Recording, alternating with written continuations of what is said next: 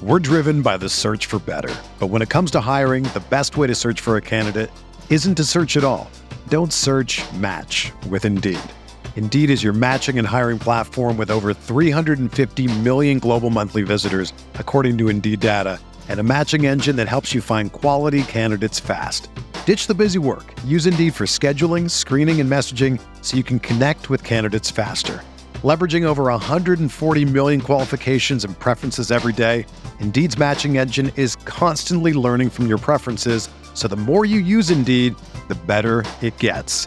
Join more than 3.5 million businesses worldwide that use Indeed to hire great talent fast. And listeners of this show will get a $75 sponsored job credit to get your jobs more visibility at Indeed.com slash BlueWire. Just go to Indeed.com slash BlueWire right now and support our show by saying that you heard about Indeed on this podcast. That's Indeed.com slash BlueWire. Terms and conditions apply. Need to hire? You need Indeed.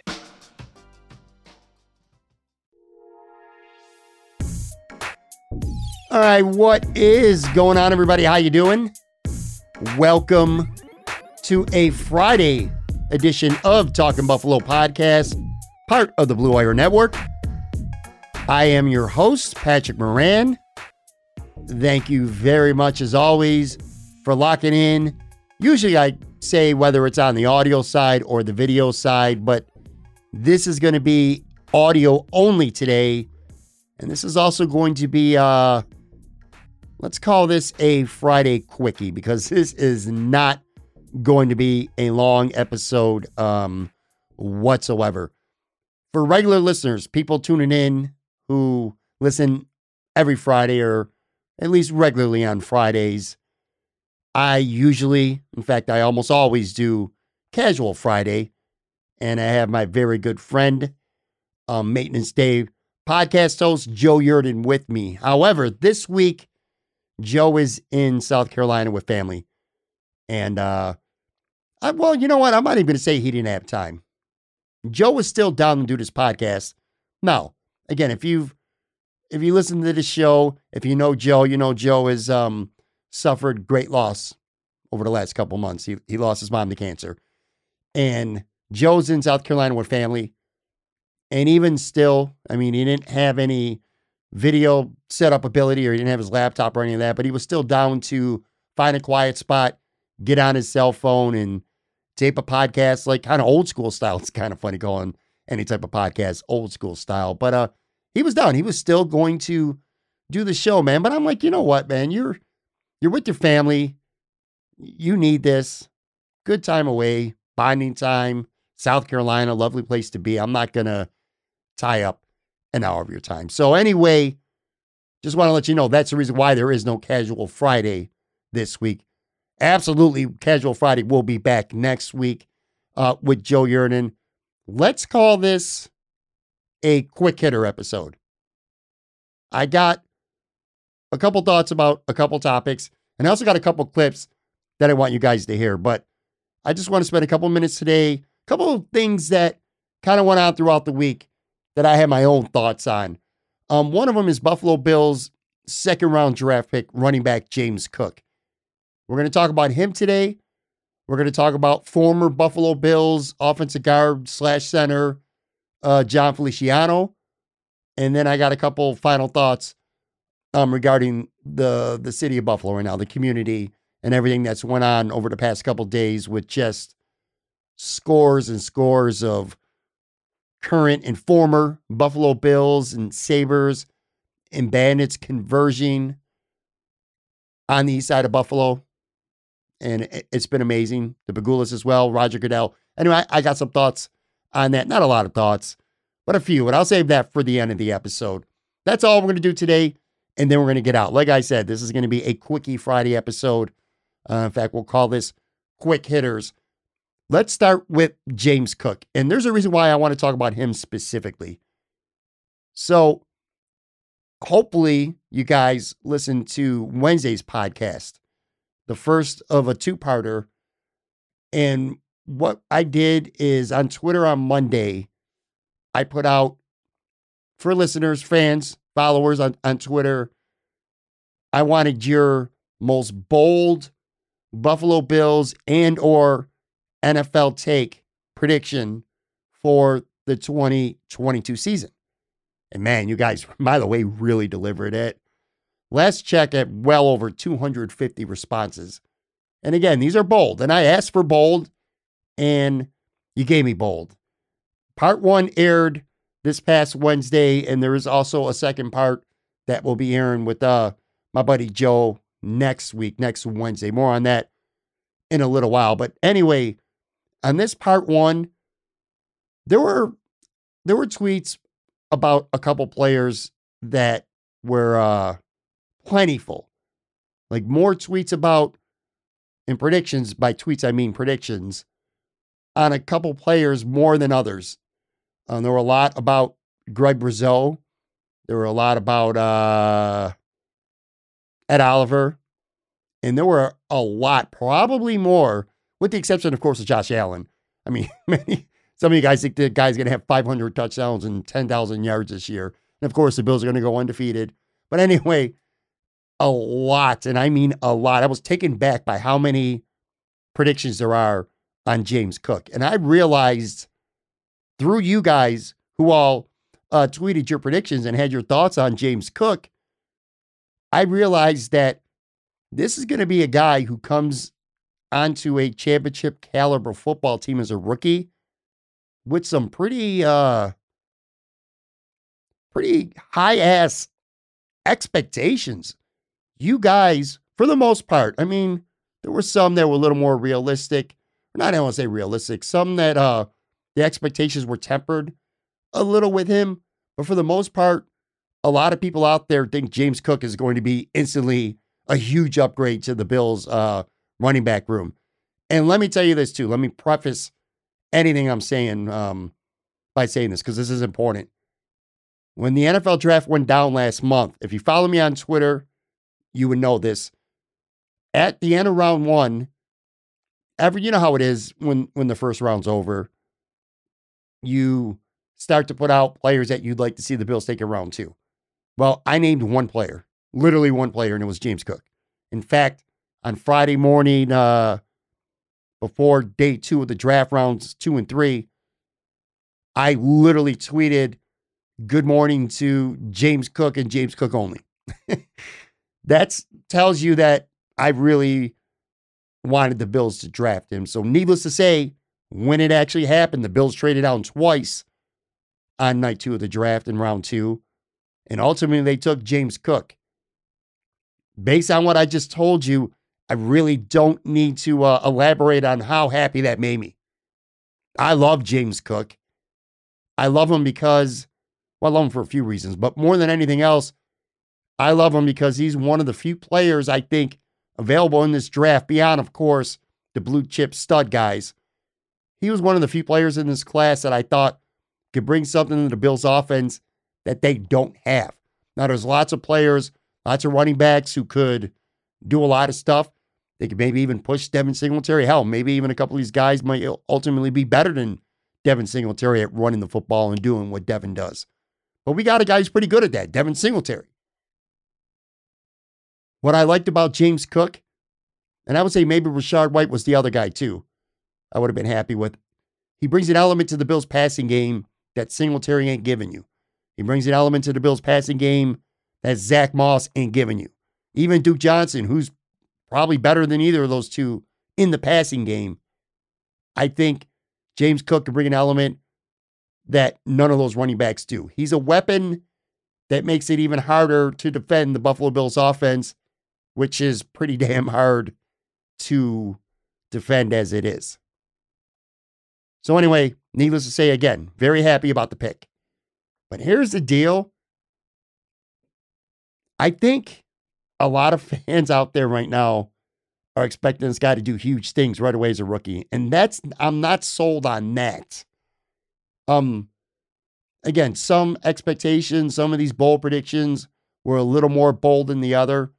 But I would say the median prediction when it came to James Cook was 500 yards receiving. In fact, there were probably a half dozen, maybe more tweets where quite literally the number was 500. It would say James Cook at least 500 yards receiving. That would be their one of their. I mean, some people had many predictions, but that would be a prediction for a lot of people. James Cook would have 500 receiving yards. Now, again, some were more. Some said he's going to have more total yards from scrimmage than Devin Singletary as a rookie. Some said he's going to have double digits, touchdowns as a rookie. I don't want to say it's ridiculous because you never know what could happen. I mean, Devin Singletary could get hurt in week one, and now all of a sudden James Cook is your feature back. Lots of things could happen, so I don't want to call anything ridiculous. But anyway, again, the median, the average prediction, I would say, is 500 yards in in uh in a season for receiving for Cook. My first thought was, well, I mean, that sounds pretty easy enough, actually, if you really think about it. 500 yards, 17 games, really not that much. In fact, if you do the math, 500 yards, 17 games, you're talking barely over 29 yards receiving per game. That's not that much, 29 yards receiving per game. But that's the easy part. Then you got to look at the, the hard parts. Um, 17 games, 29 per game on paper don't look like much. But how much playing time is he going to get as a rookie? And not just because, look, his, he's going to, right away from day one, his strength's going to be coming out of the backfield and catching the football and getting some yards after catch. That's a strength right away. But how good is he going to be as a rookie pass blocking? How good is a rookie is he going to be if he's got to run the football? I mean, don't forget now, this is a guy in Georgia who only averaged like 10 carries a game. So this workhorse running back again, some of these predictions, and he's going to run for 1,200 yards as a rookie. I mean, you know, that's a little uh, borderline silly. But anyway, 29 yards receiving per game, 500 yards. Don't sound like a lot, but to me it is because you got to account for potentially an injury where he might miss a couple games. Uh, you got to account for maybe he doesn't play a lot. Maybe he's not in the game plan much, if at all, for a specific week, depending on who the opponent may be. Maybe, which is not uncommon, Sean McDermott might want to bring a rookie along slower because, and also there's one football, right? I mean, you got Stefon Diggs, you got Gabriel Davis, you got you got uh Jamison Crowder, you got Dawson Knox, you got OJ Howard, you got another rookie, Khalil Shakir, who might get some looks. You got Isaiah McKenzie. There's a lot of uh a lot of mouths to feed on this team and only one football. And then you look around the league. And again, pass blocking, and until he gets better at pass blocking, he might not get the playing time and his ability to run. How many snaps is he going to see? I think that matters, at least early on in his rookie year. When you go around the league last year and you look at all the running backs in the entire NFL, all of them, unless I read this wrong, and I don't think I did, there were only two running backs in the entire NFL last year that had more than 500 yards receiving. One of them was Austin Ekeler. He had 647 yards uh, for the Chargers last year. Great receiver, elite receiver for a running back coming out of the backfield. And then the other one, which, I mean, to be completely honest with you, I borderline don't even want to count him, as Cordarrelle Patterson. Cordarrelle Patterson had 548. And again, he's a running back, but he lined up at receiver a lot. A lot of bubble screens, things like that. I love him. Patterson's a great player. I wanted the Bills to sign him at the beginning of free agency. But anyway, my point is he's borderline a running back to me. So only two running backs in the entire NFL had 500 yards receiving last year. Right away, that makes you say, all right, James Cook getting 500 as a rookie might feel like a little bit of a reach. And by the way, if you're looking from a, a Buffalo Bills historical team perspective, I did some research too. 500 yards receiving or more by a running back has been done by six different running backs in the history of the franchise, a total of 10 times. So there's been 10 seasons in Bills history where a running back had 500 or more yards receiving. Uh, Thurman Thomas holds the team record 669 in 1989, and Thurman did it four times. So four of your 10 right there is from Thurman, who was a second ballot Hall of Famer, who should have been a first ballot Hall of Famer. After that, Larry Center, 620 yards back in 2001, and that was like on 80 catches. And it feels like it was 800 catches because it felt like he got like two yards per catch. But anyway, Larry Center, who literally never ran the football, uh, Joe Cribbs, who did it twice, 603 yards back in 1981. And then he had 524 yards two years later in 1983. Uh, three more guys. Greg Bell, 576 receiving yards back in 1985. Keith Lincoln, 558 receiving yards back in all the way back in 1967. And then our boy, Fast Freddie Jackson. Freddie Jackson had 501 receiving yards, so got there by a yard in 2014. So I guess my point is this I like James Cook a lot, and I do think he's going to have some weeks where he makes an impact.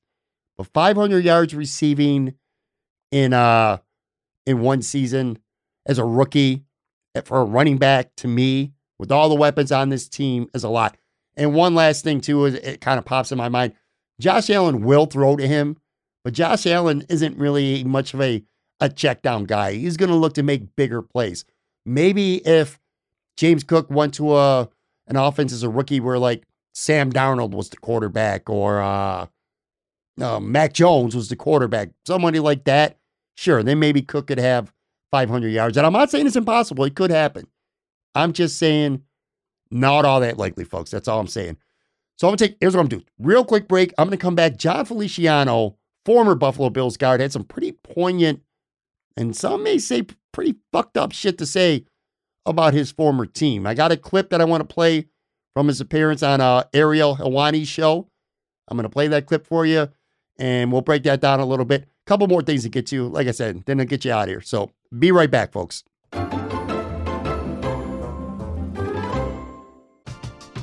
We're driven by the search for better. But when it comes to hiring, the best way to search for a candidate isn't to search at all. Don't search match with Indeed. Indeed is your matching and hiring platform with over 350 million global monthly visitors, according to Indeed data, and a matching engine that helps you find quality candidates fast. Ditch the busy work. Use Indeed for scheduling, screening, and messaging so you can connect with candidates faster. Leveraging over 140 million qualifications and preferences every day, Indeed's matching engine is constantly learning from your preferences, so the more you use Indeed, the better it gets.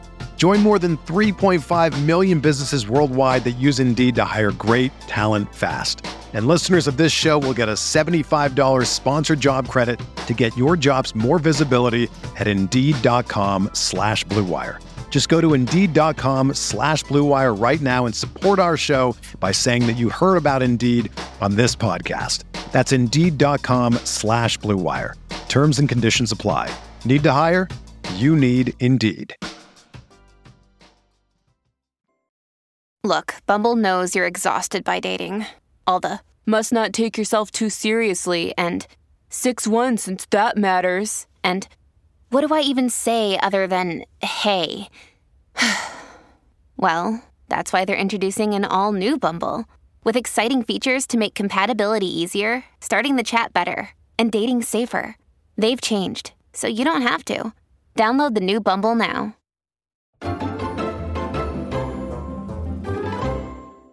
All right, I'm back here talking Buffalo podcast, quick hitter Friday. Like I said, Joe Yerdon will be back with me casual Friday next week. Look, bottom line, folks, I just wanted to make sure you have something. If it's Apple, Spotify, you get up, you like to listen to the show on Friday. I wanted to make sure I had something for you there, man. Absence does not make the heart grow fonder in the podcasting game. You ain't got something there for people to listen to, they're going to go find something else.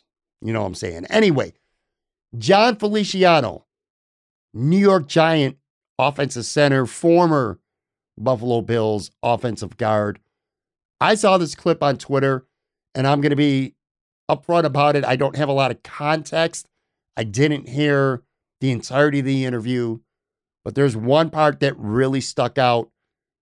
And it was, um, and again, he was on the Ariel uh, Helwani show, and Ariel asked him about what it felt like to kind of be on the sidelines and have to watch what was going on in that Bills KC playoff game that Ariel still says he's not over, and neither are, a lot of us. But anyway, I don't, maybe you feel differently than I do. Oh, I'd like to hear your takes on this, but Jon Feliciano had some pretty, what I consider selfish uh, shit to say. I'm going to play the clip for you and I'll come back and, and then we'll talk about it. Here's that clip. Knowing that it was probably coming to an end in January, um, can you describe how you felt in Kansas City? I mean, heartbreak. I, I don't even know if I'm over it, to be honest. But uh, because you probably wanted to be more involved, and you know maybe the uh, the run is coming to an end for you, I would imagine maybe a mix of emotions. Can you describe how you felt in the locker room after the game? Um, I mean, to be honest, I was like, hmm, I don't know if I. I mean, I was definitely like sad for my my player, my my, my teammates. Um, I did what I can on the sideline. I, I don't like. I was coaching up people. I was every time Gabe scored, I was on his hip. I was like, I'm there for you. Um, but I mean, I can't lie. There was a part of me that wasn't like, oh, y'all got what you deserved, because you know, I feel like I want, I would have been. I, honestly, when you look back at that game, there wasn't. It was like they were playing football, and there wasn't no like. Everyone was just going through the motions, as in like not like there wasn't anyone like challenging, like in the face of the KC's defense or like there was no attitude out there. I feel like, and I feel like that's what I bring, and I feel like potentially if there was that, it wouldn't have been such a close game. But who knows? I might be wrong. Guess what, buddy? You're wrong. Let's just throw that out there immediately. His quote, what resonated with me, and I wanted to make sure I played the clip so you could interpret it the way you want to interpret it. To me, having full context of his in the entirety of what he said, what stuck out to me, what resonated is him saying, "Y'all got what you y'all deserved." I mean, are you kidding me right now? A part of him feels like you got what you deserve because he wasn't out there. And he speaks of attitude. The Bills' offense looked like it, the off, I don't know if you talk about the offensive line, the offense, whatever, going through the motions. What what was he watching? What is he talking about? Seriously. The Bills' offense, at least especially in the second half, literally, Kansas City could not stop them. Literally could not stop them. Couldn't, couldn't make a stop when it mattered. Not one. Not even one. We all know why the Bills lost the game. We don't need to talk about 13 seconds. Not today. This dude is talking about attitude, and the Bills looking like they're going through the motions. First of all, having a bad attitude, a mean attitude, a tough guy attitude, that don't mean shit if you can't pass protect. If you can't protect your quarterback, that don't mean shit. And here's the bottom line, folks. Guess why Ryan Bates was in the game? Guess why Ryan Bates started for four or five weeks, whatever it was, leading up to that game at the end of the year when they finally, through a, a lot of injuries and you know not many other options, finally gave Ryan Bates a chance to start. Why was Jon Feliciano not in the lineup? I'll tell you why. Because he played poorly. He played poorly. He was banged up. He played poorly. He got benched. He was slow. He couldn't pass protect. And in terms of going through the motions, I mean, I I remember a year ago. Do you remember last year in the AFC Championship game against the Kansas City Chiefs in the 2020 playoffs? I do because I seem to remember Chris Jones absolutely murdering, destroying Jon Feliciano, toying with him, making him look silly. Now, to be fair, he also did that to Mitch Morse as well. But still, that's ridiculous, man. And you could just tell he wanted to say a lot more. I mean, yeah, he threw out the stuff about Gabe Davis and coaching the guys up. Come on, man.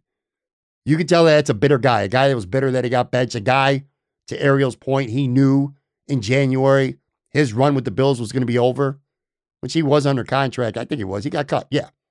So he knew what was coming. And if anyone was going through the motions, it, it, was him. And if it wasn't, then that's even worse because he played like he was going through the motions. Again, poorly, slow, couldn't pass, protect, save his life. I just don't get it. How about the Bills' offense? Basically saying it looked lifeless in Kansas City against their defense. I mean, what what are you watching when you're on the sidelines, man? Wow. Just crazy. Anyway, he's a New York Giant now. He's a center. And by the way, one last thing too. If I'm uh if I'm Brian Daboll, I'm not sure that I really like my, my guy coming over from Buffalo and kind of throwing some shade, kicking a little bit of dirt at the organization on his way out. That's not the way you want to go to an organization when that coach was from Buffalo. That coach was the offensive coordinator that you're criticizing and saying that offense looked uh, like they were going through the motions. That would be, if if true, which is not, that would be an indictment a little bit on Brian Daboll. So I don't know, man, it's just stupid. And uh I, I really don't know what else I, I could say about it. That's just that's a terrible take from Jon Feliciano. And uh y'all got what y'all deserved is a really shitty take. And the only reason why it's probably gonna fly under the radar is because nobody really gives a shit about what Jon Feliciano has to say. Anyway, all right. So I'm I'm about to wrap this up, but before I do, I did want to say uh, it's it's been um and look, I, I did an entire podcast Monday. I offered my thoughts, although I was still kind of shell shocked, not to be honest with you, uh, when I recorded everything that happened, the tragedy at Tops, and just this awful, awful thing that happened to uh, to the East Side community over last weekend. It's just disgusting. But anyway, that's not. I'm not here to give you really my opinion about that. What has been pretty amazing for me, and I'm sure for a lot of you out there listening right now, it's been awesome to see uh, the community rally around the tragedy, around the victims and, and their families. And I feel like, first of all, big, big shout out to the Buffalo Bills and to the Buffalo Sabres into the Buffalo Bandits, into a lot of uh, the Bills and Sabres alumni, Hall of Famers, Roger Goodell, the Pegulas, everybody has been around over the last couple days. And, you know, say what you will about some of these people, but I, I truly believe that people are genuinely hurt and people are uh, and and and they're trying to bring some love to the community, trying to uplift it, and and that's their way of doing it, handing out food, speaking, showing their faces, uh, letting people know that they're there, grieving with them. I, it really matters. It really does. I really have a I have a whole new level of respect right now for Buffalo sports teams. I thought that was really cool what the what the Bills did. Pretty much the entire team showed up, from what I understand. Brandon Beane, Sean McDermott, entire staff, they all came down.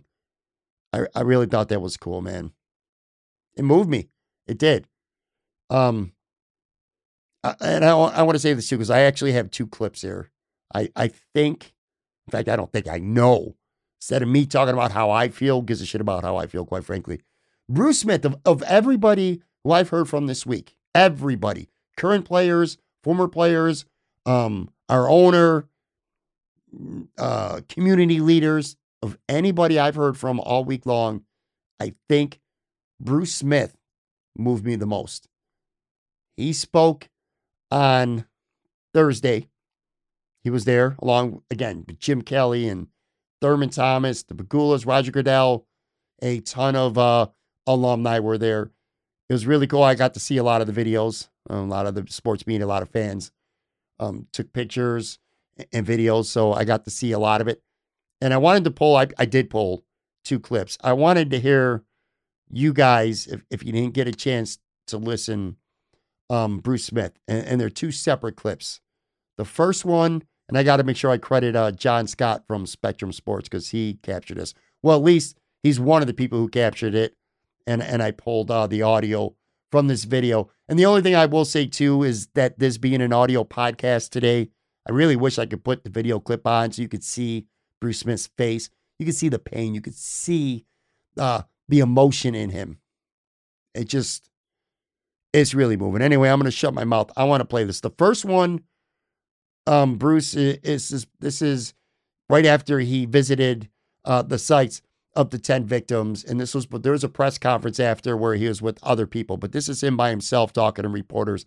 And this was literally right after. And you could just, I think you could even hear it just from this audio. You can hear it in his, uh, in his voice, just how shaking he was. Here's that clip.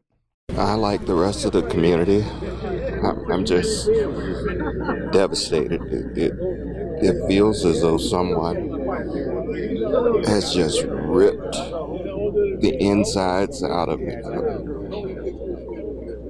Hurts. Hurts to see the pain and the suffering that has taken place as a result of this this evil act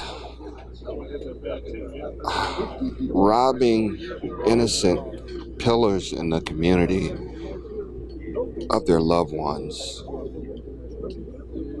all because of the color of their skin it, it, it's it's just unimaginable and, and just just just devastating. Um, I wasn't going to have any peace until I got here. This. Um,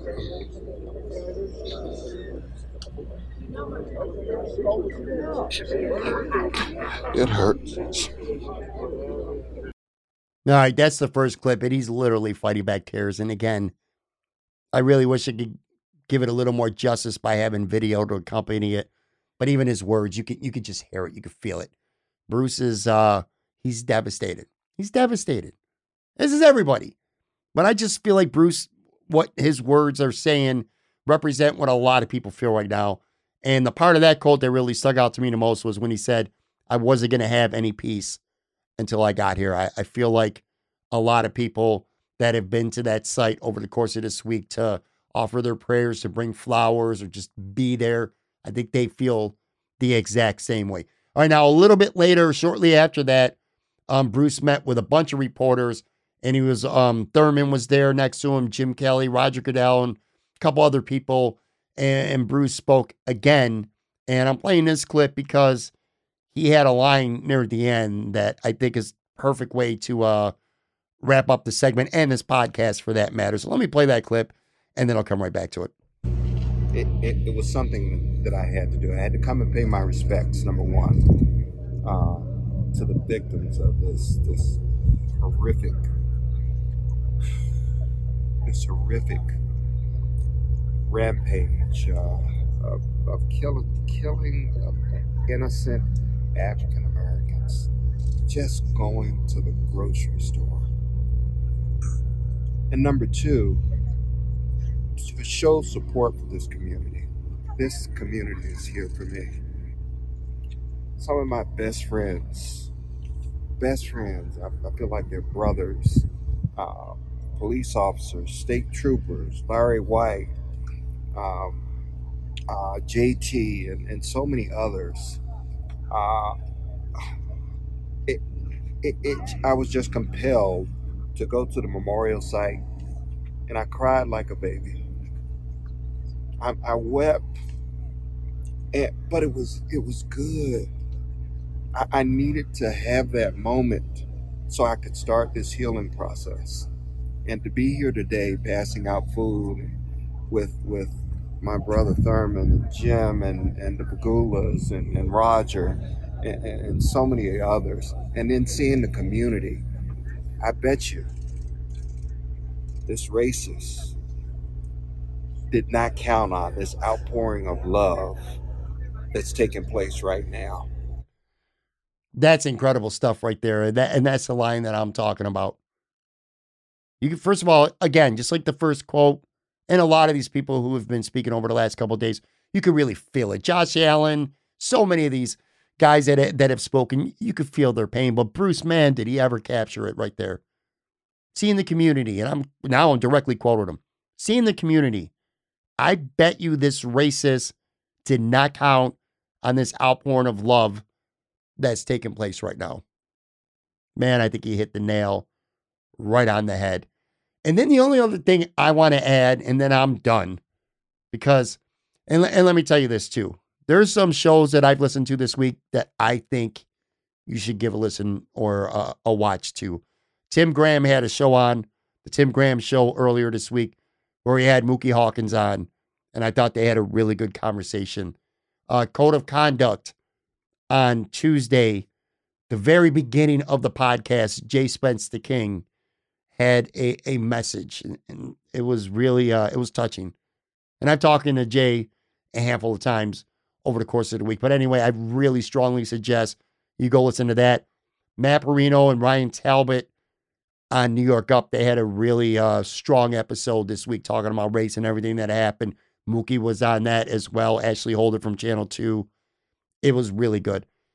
These people, and by the way, I should one more too. Bruce Nolan on the Bruce exclusive on on uh, Thursday. Man, and you know, I don't even want to you got to go listen to it. The Bruce exclusive. Make sure you check it out. And uh just some really strong stuff. And I and I feel like they said things far better than I could have put it. Let's just put it that way. But I will say one last thing here. And this is again what stuck out with me with Bruce. The racists did not count on this outpouring of love that's taking place right now. That's the whole thing.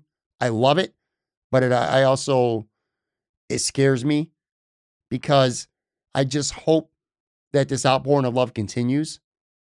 Because look, none of us could uh you, we I I could never relate to what happened. I, I know that, and I, I'll never will try. But for all of us that have lost a loved one in any capacity before, it's hard. The hardest part, the easiest part, is when everyone is everyone's showing their love to you. Everyone's paying their respects. Everyone is checking up on you and making sure you're okay. The hardest part is when you start to realize people ultimately, and it does happen, it's the way, it's a circle of life. Bruce and Jim and and the Buffalo Bills and the Sabres and everyone who's coming, they're they're they got they're gonna get back to their own lives. They're still gonna grieve, they're still gonna mourn. That's not what I'm saying. They're very, very genuine. But ultimately, when you lose somebody, that you know the out the checking up on you that outpouring of love you don't feel it as much as time goes on and you get that lonely angry frustrating feeling. And you know that's coming for the victims families and the loved ones. And i just that's why i said i really hope that this outpouring of love all the things that are being done right now that it continues and that change gets brought. And i'm not going to get into that stuff today. That's not what i wanted to do on this episode. I will have some episodes. You can bet your ass i'm going to have some conversations. Because look, I know my strengths, I know my weaknesses. Doing these solo podcasts like this, not a strength. My strength is having good conversations with good people. And I can promise you, I am going to have some very candid, open conversations about racism, about hate, about how we heal from all this, about making changes, what we can do, what we need to do. There will be conversations coming up in future episodes. I promise you that with some really, really, really good guests. I'll save that for the future, though. Again, we all know changes need to happen and, and they need to last. This can't just be a uh, we're going to mourn it now and a week or two from now, you know, we just we move on. Don't work that way. Not anymore anyway. It can't.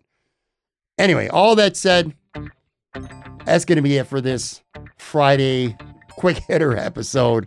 Uh, so wasn't really that quick of a hitter. It was still going on close to 40 minutes. Next week, three shows.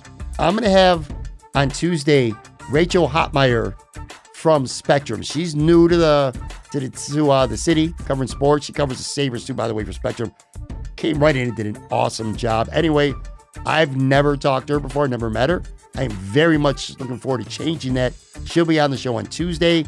Then on Wednesday is going to be part two. Well, part the second part, I should say, the conclusion of your takes, your boldest, biggest Buffalo Bills in NFL 2022 season predictions. I'll have my buddy Joe on again to go over that. That's the second half of that. And then, of course, next Friday, Casual Friday with Joe Yerdon. And I can tell you this right now, a week ahead of time, I already know it. We're going to be talking about a Sabres fan survey that was set out um, about game day experiences at the arena. Joe's going to have a ton of thoughts on that, among other things. And then our starting five draft is going to be TV villains. We were again, we were going to do that this week, but now Joe's in South Carolina, so I'm going to put that on pause for one week. But anyway, thank you guys so much for listening. I almost said watching. You're only listening today. Have a good weekend and stay safe. I love you guys, man. I really do. Talk to you soon.